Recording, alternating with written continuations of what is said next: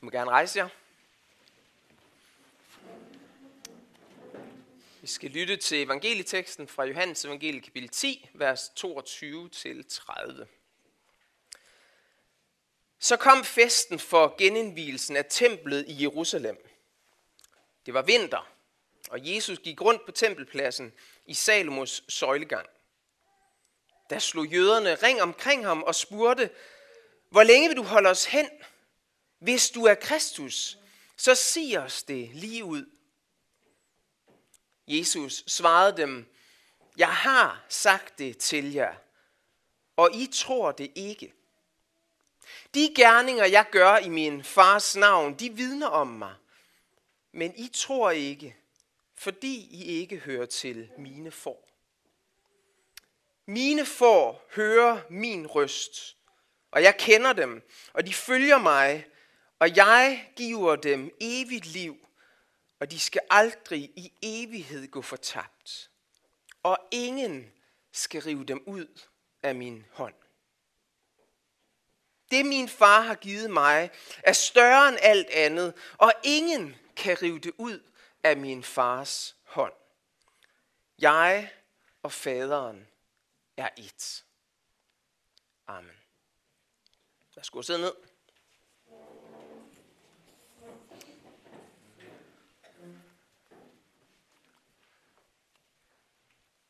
Vi lyttede før til salme 23, som August han læste for os, og tak for det, August.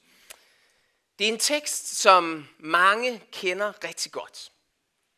Det tror jeg også mange af jer, som er herinde. Måske ikke jer alle, men mange af jer. Det er også en tekst, som jeg tror, nogle af jer faktisk kan uden ad. Salme 23 er ikke blevet kendt ved en tilfældighed, tror jeg. Jeg tror, den er blevet kendt, fordi den i virkeligheden er enormt stærk og enormt indholdsmættet. Og derfor så vil jeg i dag forsøge at trække nogle af de her ting frem for den her kendte salme. Og først til allersidst i prædiken i virkeligheden vende mig til evangelieteksten, som vi læste her til sidst.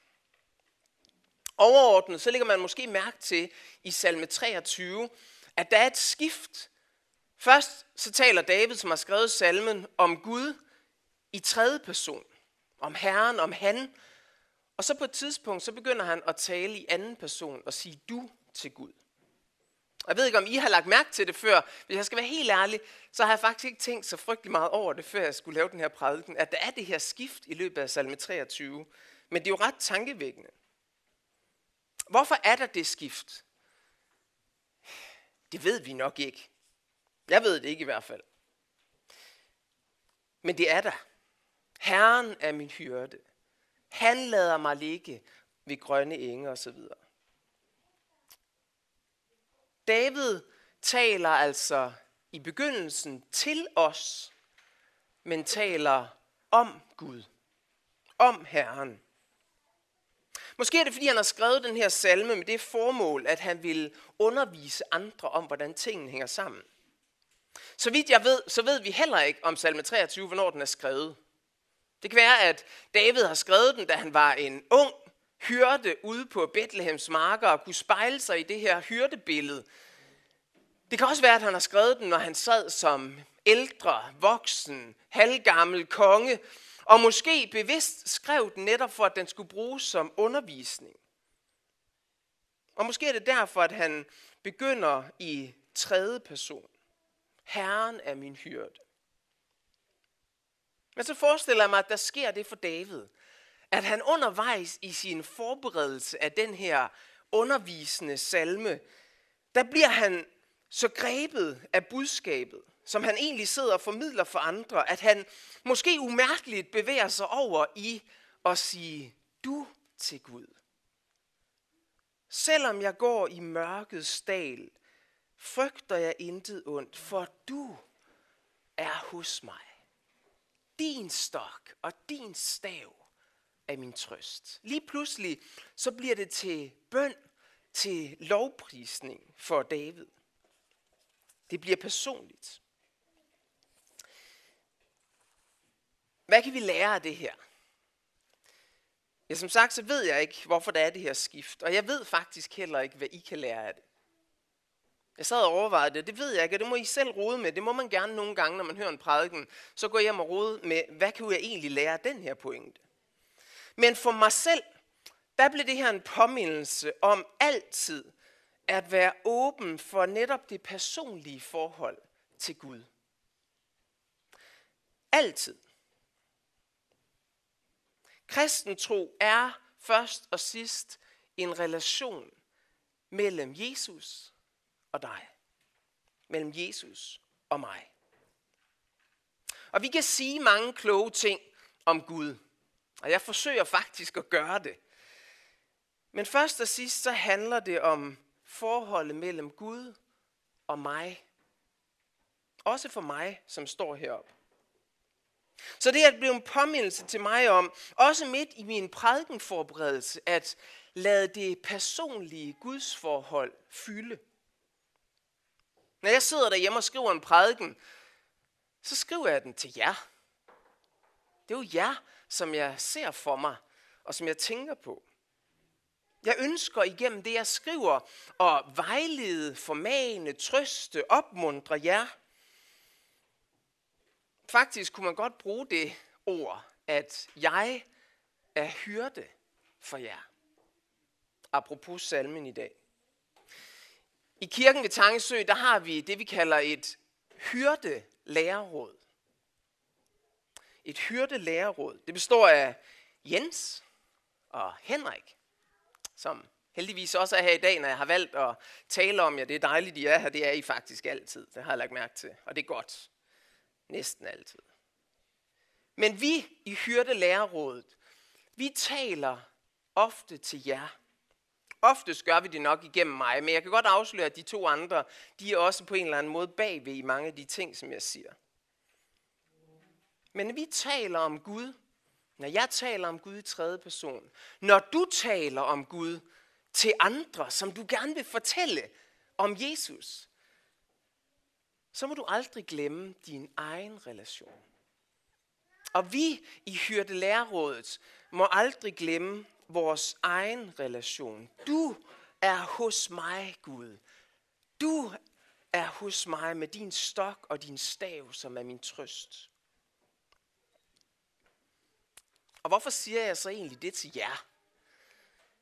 Jamen det gør jeg, fordi at vi er sammen som menighed. Vi er sammen som menighed. Og vi har brug for hinanden. Vi, som har sagt ja til at være i hyrdelærerrådet i kirken ved Tangesø, har uendelig meget brug for, at I husker at bede for os. Bed om, at det aldrig må ske, at vi ender med bare at stå og sige noget klogt om Gud, men at det altid må være et forhold, som vi også kender i anden person. Du er hos mig, Gud. Bed om, at vi altid begynder ved vores eget forhold til Jesus. Også i hyrdelærerådet, men også alle de andre i menigheden. Vi må bede for hinanden om det her. Og lige her, da jeg sad og skrev min prædiken, der valgte jeg faktisk at gøre det lidt praktisk. Så jeg rejste mig op fra computeren, hvor jeg ellers var godt i gang, og synes jeg var inde i det der flow, som man nogle gange kan komme, når man sidder og skriver en prædiken, at nu ved jeg lige, hvad jeg vil skrive. Og så gik jeg et andet sted hen. Og så sagde jeg, du til Gud. Fordi jeg faktisk ønsker at praktisere det selv. Det med, at relationen til Gud kommer først. Og så vendte jeg tilbage og skrev lidt mere, så vi er ikke helt færdige med prædiken endnu. Men jeg vil gerne sige tak for påmindelsen til David, når jeg engang møder ham, for det var en god påmindelse.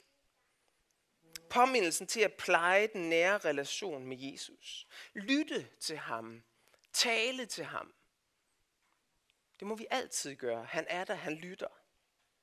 Du er hos mig. Din stok og din stav.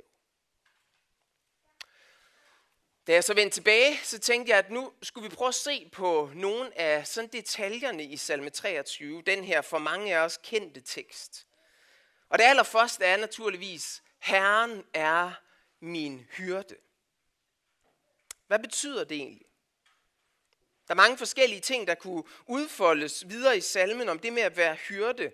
Langfredag så reciterede jeg Esajas 53 for nogle af jer her. Og vi hørte om det her med, og som Henrik også lige var inde på, at forerne de flakker rundt i alle mulige retninger.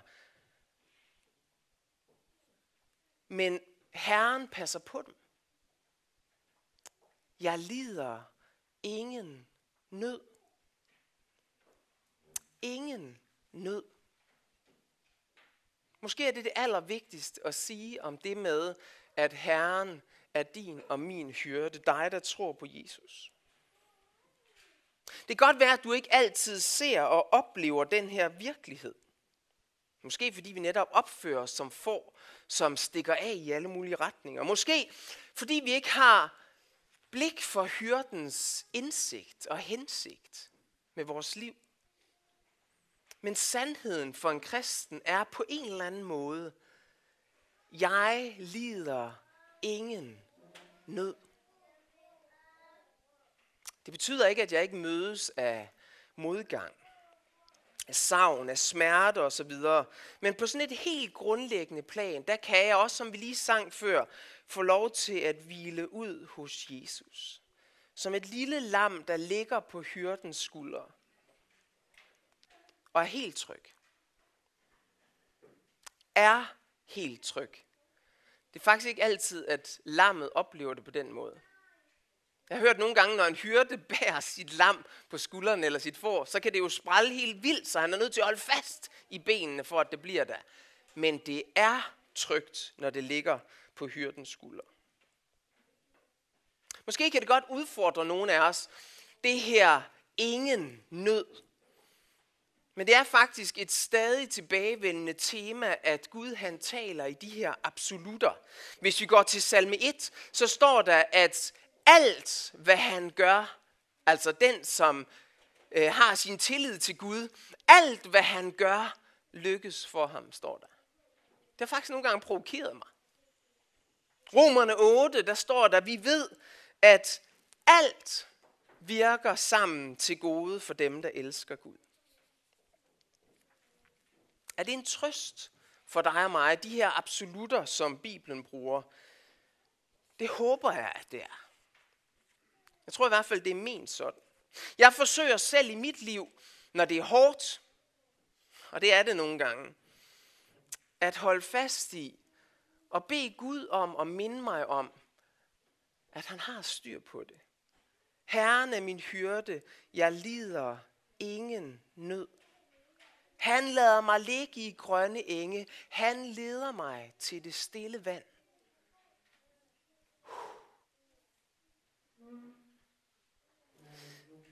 Men så er David også realistisk her. For næste sætning er jo lidt mere, giver lidt mere udtryk for, at David også oplevede til at kunne blive slået ud. Eller i hvert fald opleve det sådan. Når han fortsætter i sit vidnesbyrd, hvor han stadigvæk taler i tredje person, så siger han, han giver mig kraft på ny. På ny. Ikke alle dage er nemlig lige nemme, der er nogen her i vores menighed, som slider og kæmper med forskellige ting. Som er voldsomt udfordret lige nu. Af sygdom og andre ting. Og som præst, så får jeg faktisk lov til at høre om meget af det, og jeg får lov til at tale med nogen af jer og følges med jer, og det vil jeg rigtig gerne. Og I må altid komme og bruge mig endnu mere i samtaler. I er velkomne. Men det er ikke sikkert, at I egentlig alle sammen kender til, hvad der foregår imellem jer hos de andre brødre og søstre. Men så vil jeg gerne sige det klart til jer. Vi er mange, som har brug for mig en forbøn. Brug for bøn om, at hyrden, den store hyrde, Jesus, må give os kraft på ny. Brug for at få lov til igen at blive ledt til det stille vand og suge til os. Jeg vil gerne opfordre jer til at bede for hinanden, bede for os om, at det må ske. For de andres skyld, ja, men også for Guds skyld. For Guds navns skyld. Han leder mig af rette stier for sit navns skyld. Egentlig er det lidt en mærkelig ting at sige. Hvis at Claus bliver ledt af rette stier, så vil man umiddelbart tænke, at det er for Claus' skyld. Og måske også for Janders skyld, fordi det kunne være en fordel for jer. Men for sit navns skyld, altså for Guds navns skyld. Jesus siger lidt det samme i bjergprædiken. Så de ser jeres gode gerninger og priser jeres far, som er i himlene. Det er altid Gud, der skal have æren, også når det går godt i vores liv.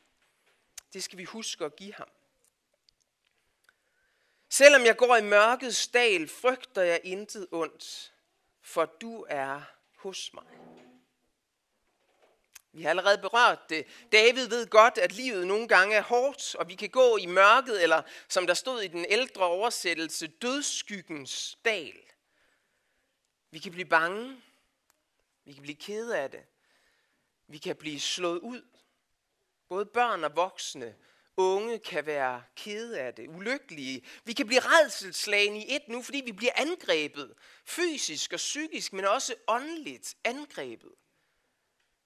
Ligesom et får kan blive angrebet af det ukendte ude i skyggerne, når det går i mørkets dødsskyggens dal. Ja, David og Gud kender godt til den her virkelighed i vores liv. Men selv der, der siger David, at han frygter intet ondt. Selvom jeg går i mørkets dal, frygter jeg intet ondt. Hvorfor? David, får man lyst til at spørge. Og han svarer selv på det. For du er hos mig. For du er hos mig. Ellers var der alt mulig grund til frygt. Både her i livet med det, som kan ramme os, men allermest i evigheden. Frygt for den evige fortabelse. Frygt for at ryge i helvede. Fordi jeg fortjener det i mig selv. Men selv når jeg går i dødsskyggens dal, frygter jeg intet ondt, for du er hos mig. Der er ikke noget at frygte, heller ikke på dommens dag, for den, som tror på Jesus. Den, som har taget imod den store hyrde, Jesus Kristus. Din stok og din stav er min trøst, siger David så. Hvad betyder det her egentlig? Jeg havde faktisk overvejet, men jeg nåede det ikke i morges, fordi jeg havde problemer med printeren. Det er en dårlig undskyldning. Men jeg havde overvejet, at jeg skulle have en stok og en stav med. For jeg har læst mig til, at der er lidt forskel på de her to pinde, som David han finder på at omtale her. Stokken er sådan, som jeg har forstået det, en kortere udgave, måske den her længde eller sådan noget, som han kan slås med, som han kan kæmpe med, sådan lidt sværagtig, hvor han kan Giv de der ulve et dask, så de løber bort eller slå dem ihjel, hvis det er muligt for ham. Det kan være ganske farligt at være rovdyr og angribe, hvis det er en dygtig hyrde. Det kan også være ganske farligt at være hyrde. Da Jesus han kæmpede, og jeg forestiller mig det med stokken på Golgata, der smadrede han fjenden. Det kan godt være farligt at angribe den hyrde i hvert fald. Så stor kærlighed har den gode hyrde til sine får. Men så står der din stok og din stav. Og der har jeg læst mig til, at staven, det er mere sådan vandringsstaven, den lange, og måske endda med den der krogede, som vi har set nogle gange, som man lige sådan kan hive et får tilbage, der er ved at løbe væk, eller måske give det et lille forsigtigt dask sådan der. Det kan godt gøre lidt ondt, men det er bedre end at ryge ud over den der skrant, hvor fåret er på vej hen. Det er staven. Det er ikke for at forvolde skade. Det er velment. Det er kærligt, når hyrden gør det. Det er for at få foråret tilbage i flokken. Men det kan godt gøre lidt ondt. Og sådan er Gud også som vores hyrde. Både ved at han slås mod fjenderne, og ved at han bruger staven til lige at, kom nu, Claus, ind på, ind på rækken igen. Og så kunne jeg altså ikke lade være med, da jeg forestillede mig, at jeg stod med en lang stav og en kort stok. Og se noget for mig. I kan måske regne ud, hvad det er. med den lange stav og den korte stok. Korset, tror jeg egentlig er der, hvor Jesus gjorde begge dele. På den ene side set, så besejrede han fjenden den dag på Golgata. Og samtidig så vejleder han os, også ved hjælp af korset, til at blive på, på den rette vej. Korset opdrager mig også. Minder mig om min vej frem. Det må vi takke Jesus for. Der er meget mere i salmen, som vi kunne have kommet ind på. Du dækker bord for mig for øjnene af mine fjender. Du salver mit hoved med olie. Mit bære er fyldt til overflod. Man kunne godt sige noget om nadveren måske. Men tiden løber fra os, hvis vi skal sige mere om salmen 23. Så vi vender os nu ganske kort mod teksten fra Johannes evangeliet. For her der kommer jøderne til Jesus på tempelpladsen i Salmos søjlegang. Det er fest for genindvielsen af templet. Det er ikke en fest, som vi øh, sådan, øh, har meget fokus på, ved meget om, men sådan som jeg har forstået det, så er det en fest, hvor man fejrede en genindvielse, fordi på et tidspunkt var templet blevet besudlet, og så skulle man have det genindvidet. jeg har egentlig tænkt på, om det kunne være baggrunden for jødernes spørgsmål til Jesus. Måske er det oprigtigt ment. Er du Kristus? Sig os det lige ud. Måske havde de en erkendelse af, at de havde besudlet templet. At de havde brug for en ny begyndelse, en rensning. Det Jesus kunne komme og give dem. Og Jesus svarer dem, at han har sagt det. Men de ser det ikke. Fordi de ikke tror på ham. For troens øje, der er alt det, som Jesus gør i virkeligheden tegn på, hvem han er. Men for den, der ikke tror, der er det det ikke. Og så smider Jesus bomben lige der på tempelpladsen den her dag. Et kæmpe chok har det været for dem. Men I tror ikke, fordi I ikke hører til mine får. Må ikke en eller anden har husket, hvad han havde lært til børnenes fem minutter hen i synagogen? Om Herren er min hyrde. Herren er min hyrde, ikke denne Jesus fra Nazareth. Det er ikke underligt, hvis nogle af dem de allerede var på vej op i det røde felt, men Jesus holder sig ikke tilbage. Han fortsætter. Mine får høre min røst, og jeg kender dem, og de følger mig. Og jeg giver dem evigt liv. Og de skal aldrig i evighed gå fortabt. Og ingen skal rive dem ud af min hånd. Han står der og siger, at det er ham, som er hyrden. Den store hyrde. Herren, Gud. Ham, som har al magt i himlen og på jorden. Hvilken forarvelse det må have været for jøderne den dag, og hvilken kæmpe trøst det er for dig og mig, som tror på Jesus. Jesus er din og min hyrde. Og lyt så lige til det næste, han siger, og prøv at lade det synke ind. Det min far har givet mig, er større end alt andet, og ingen kan rive det ud af min fars hånd.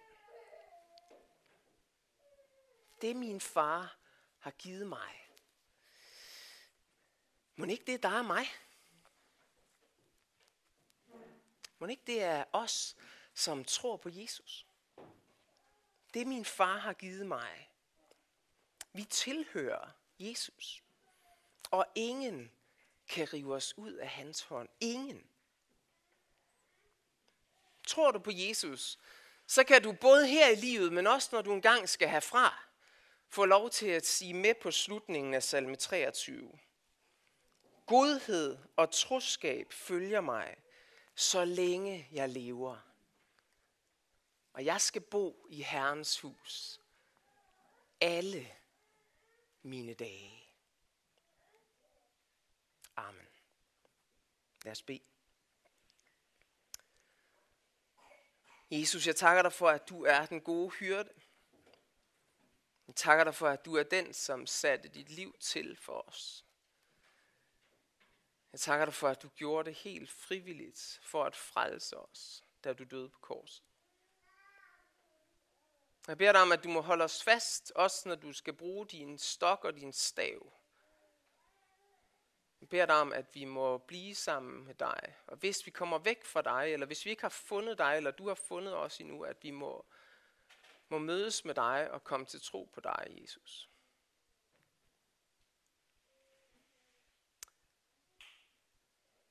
I Jesu navn. Amen. Og så må I gerne rejse jer. Men for jer, som er vant til at... Vi skal lige have den der tekst øh, væk igen. Sliden. Bare tag den væk. Tak. Vi vil nemlig ikke sige den apostolske velsignelse, fordi der var en tekst i Hebræerbrevet som en af teksterne til dagens søndag, som jeg i stedet vil slutte med at lyse som velsignelse over os. Må det fredens Gud, der førte forårenes store hyrde, hvor Herre Jesus op fra de døde, med en evig pagts blod, sætte jer i stand til alt godt, så I gør hans vilje, i det han selv udvirker i os, hvad der er ham velbehageligt ved Jesus Kristus. Ham tilhører æren i evighedernes evigheder. Amen. Værsgo, sidde ned.